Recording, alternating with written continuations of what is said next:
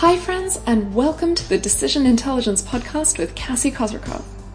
Here's Introduction to Decision Intelligence, a new discipline for leadership in the AI era. Read for you by the author. Curious to know what the psychology of avoiding lions on the savannah has in common with responsible AI leadership and the challenges of designing data warehouses? Welcome to Decision Intelligence.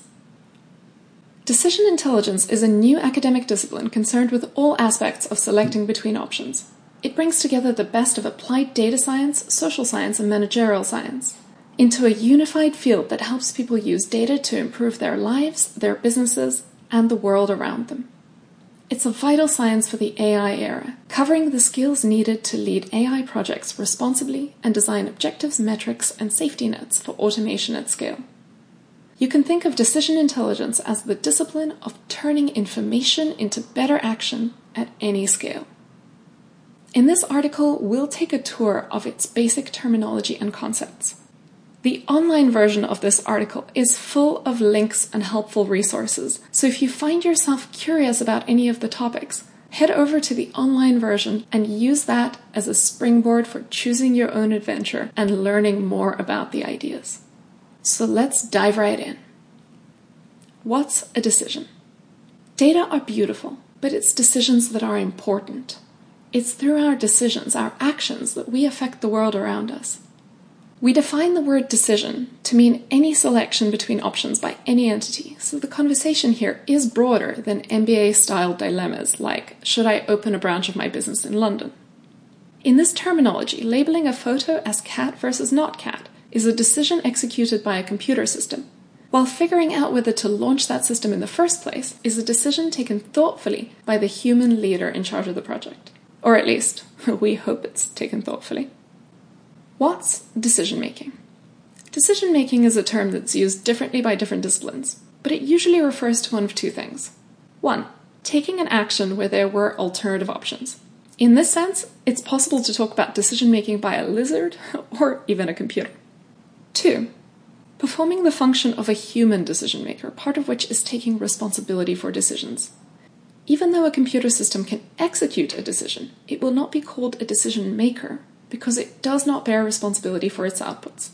That responsibility rests squarely on the shoulders of the humans who created it. Decision Intelligence Taxonomy.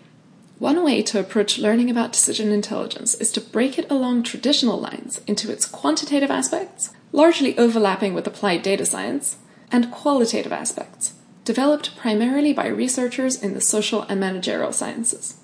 Qualitative side, the decision sciences. The disciplines making up the qualitative side have traditionally been referred to as the decision sciences, which I'd have loved for the whole thing to be called. But alas, we can't always have what we want. The decision sciences concern themselves with questions like How should you set up decision criteria and design your metrics? That one's in all of them. But here are some more specialized questions. From economics, is your chosen metric incentive compatible? From decision analysis, what quality should you make this decision at, and how much should you pay for perfect information? From psychology, how do emotions, heuristics, and biases play into decision making? From neuroeconomics, how do biological factors like cortisol levels affect decision making? From behavioral economics, how does changing the presentation of information influence choice behavior? From experimental game theory. How do you optimize your outcomes when making decisions in a group context? From design. How do you balance numerous constraints and multi stage objectives in designing the decision context? From user experience research. Who will experience the consequences of the decision, and how will various groups perceive that experience? And of course, from philosophy. Is the decision objective ethical? This is just a small taste. There are many more. This is also far from the complete list of disciplines involved. Think of decision science as dealing with decision setup and information processing in its fuzzier storage form, the human brain, rather than the kind that's neatly written down in semi permanent storage, which we call data. The trouble with your brain. In the previous century, it was fashionable to praise anyone who stuffed a fat wad of math into some unsuspecting human endeavor. Taking a quantitative approach is usually better than thoughtless chaos, but there's a way to do even better. Strategies based on pure mathematical rationality, without a quantitative understanding of decision making and human behavior, can be pretty naive and they tend to underperform relative to those based on joint mastery of the quantitative and qualitative sides. Stay tuned for blog posts on the history of rationality in the social sciences, as well as examples from behavioral game theory, where psychology beats mathematics. Humans are not optimizers, we're satisficers, which is a fancy word for corner cutters who are satisfied with good enough as opposed to perfect. It's also a concept that was enough of a shocker to our species' arrogance, a punch in the face of rational man who's godlike and flawless, that it was worth a Nobel Prize. In reality, we humans all use cognitive heuristics to save time and effort. That's often a good thing. Working out the perfect running path to get away from a lion on the savannah would get us eaten before we've barely started the calculation. Satisficing also reduces the calorie cost of living, which is just as well since our brains are ridiculously power hungry devices as it is, gobbling up around a fifth of our energy expenditure despite weighing approximately 3 pounds. I bet you weigh more than 15 pounds total, right? Now that most of us don't spend our days running away from lions, some of the corners we cut lead to predictably rubbish outcomes. Our brains aren't exactly uh, optimized for the modern environment. Understanding the manner in which our species turns information into action allows you to use decision processes to protect yourself from the shortcomings of your own brain, as well as from those people who intentionally prey on your instincts. It also helps you build tools that augment your performance and adapt your environment to your brain if the poor thing is remarkably slow to catch up a la Darwin. By the way, if you think AI takes the human out of the equation, think again. All technology is a reflection of its creators, and systems that operate at scale can amplify human shortcomings, which is one reason why developing decision intelligence skills is so necessary for responsible AI leadership.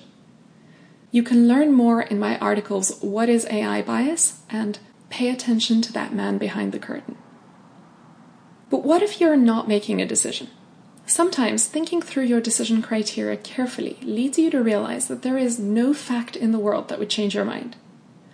You've selected your action already, and now you're just looking for a way to feel better about it. That's a useful realization. It stops you from wasting more time and helps you redirect your emotional discomfort while doing what you were going to do anyway, data be damned. If you find yourself looking at data after you've already made the decision, then this quote from Andrew Lang applies to you. Uses statistics as a drunken man uses lampposts for support rather than illumination. Don't let that be you.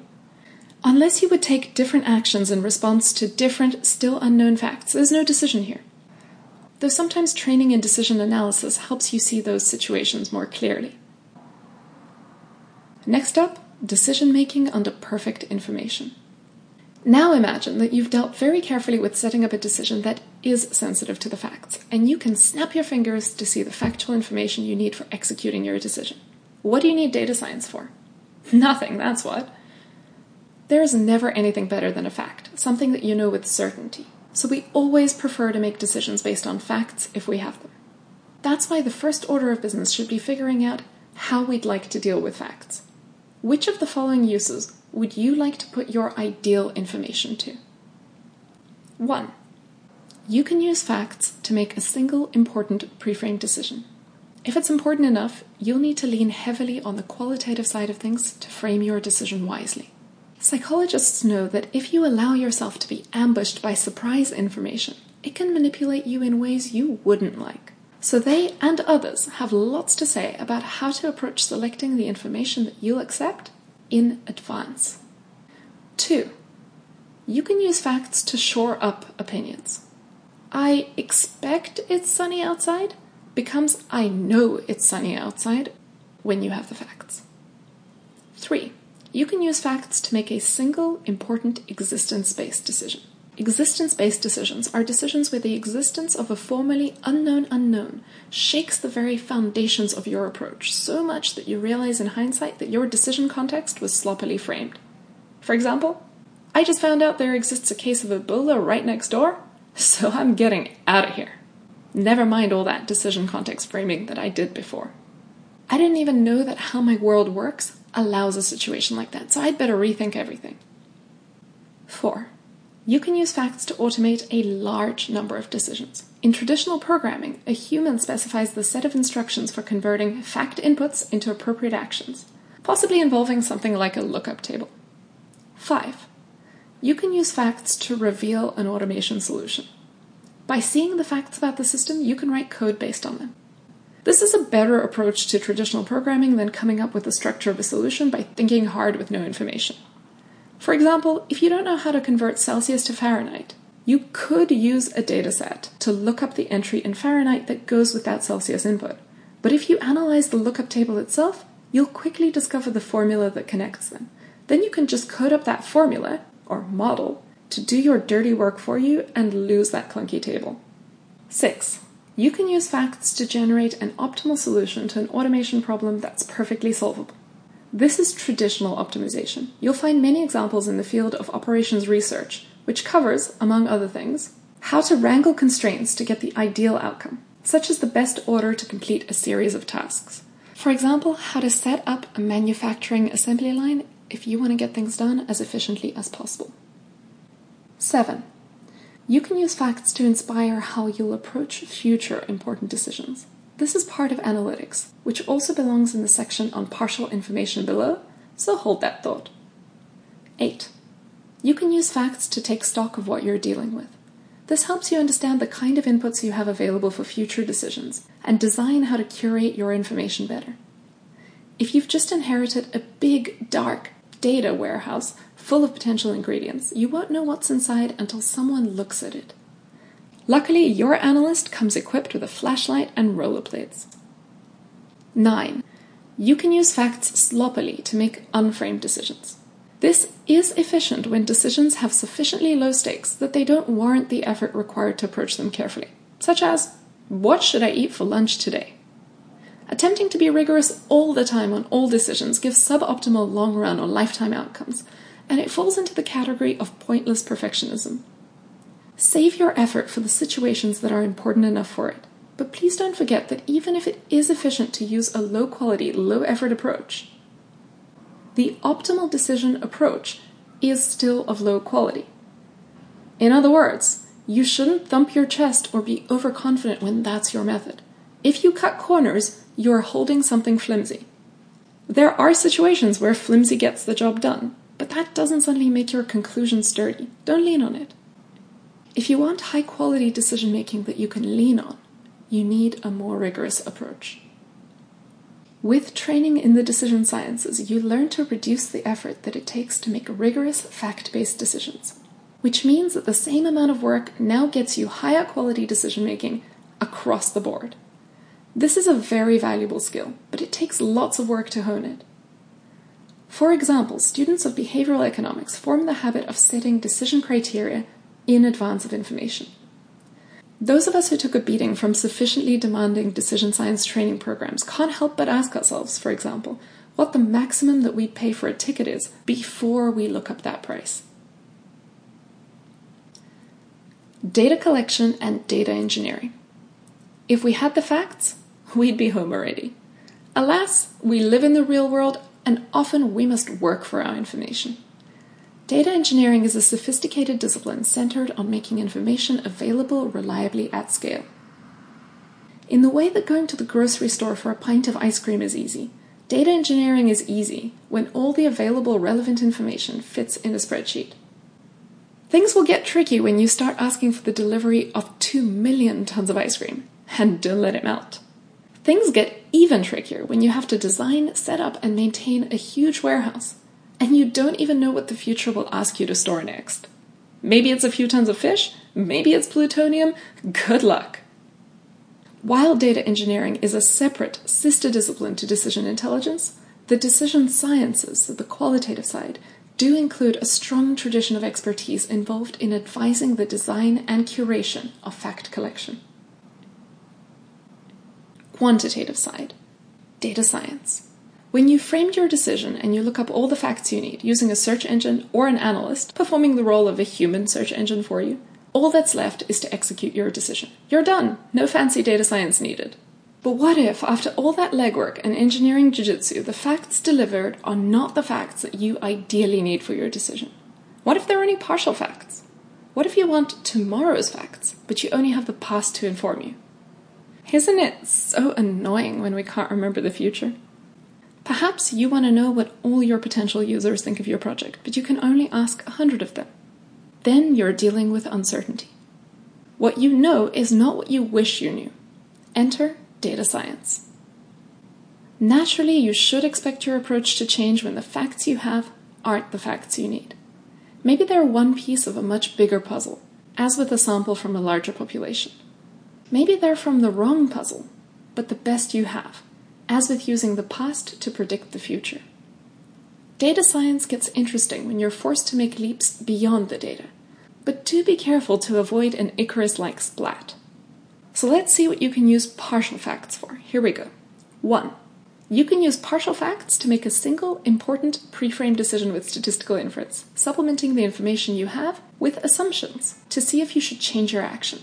This is called frequentist statistics, otherwise known as classical statistics, and it's the kind you would encounter in your Stat 101 class. 2. You can use partial facts to reasonably update opinions into more informed, but still imperfect and personal and subjective opinions. This is Bayesian statistics. 3. Your partial facts may turn out to contain facts about existence, which means you could use them in hindsight for existence based decisions. Think of the Ebola case from earlier. 4. You can use partial facts to automate a large number of decisions. That's traditional programming using something like a lookup table where you convert something you haven't seen before into the closest thing that you have, and then proceed as usual. By the way, that's what KNN, K nearest neighbors, does in a nutshell and it usually works better when that nutshell has more things in it. 5. You can use partial facts to inspire an automation solution. By seeing the partial facts about the system, you can still write code based on what you're seeing. This is analytics. 6. You can use partial facts to generate a decent solution to an imperfectly solvable automation problem, so you don't have to come up with that solution by hand yourself. This is machine learning and AI. 7. You can use partial facts to inspire how you'll approach future important decisions. This is analytics. 8. You can use partial facts for understanding what you're dealing with in your data and accelerate the development of an automation solution with advanced analytics. For example, by inspiring new methods to try on an AI project or new ways to blend together information to make useful model inputs. The jargon for this last bit is feature engineering. 9. You can use partial facts sloppily to make unframed decisions, but be aware that the quality is even lower than when you use facts sloppily, because what you actually know is now one step removed from what you wish you knew. For all these uses, there are ways to integrate wisdom from a variety of previously siloed disciplines to approach decision making more effectively. That's what decision intelligence is all about. It brings together diverse perspectives on decision making, which makes all of us stronger together and gives these perspectives a new voice that's free of the traditional constraints of their originating fields of study. If you're curious to learn more, most of my articles on medium.com have been written from a decision intelligence perspective. My guide to starting AI projects called Getting Started with AI, Start Here, is probably the least subtle, so I'd recommend diving in there if you haven't already chosen your own adventure by following the links in the online version of this article. I'm Cassie Kozyrkov, and this was Introduction to Decision Intelligence, read for you by the author. If you liked what you heard, please do share the podcast or the written version of this article with a friend who'd appreciate it. And of course, if you hated the article, go ahead and foist it on an enemy. that way we all get what we want. Thanks so much for your support, and see you next time on the Decision Intelligence Podcast.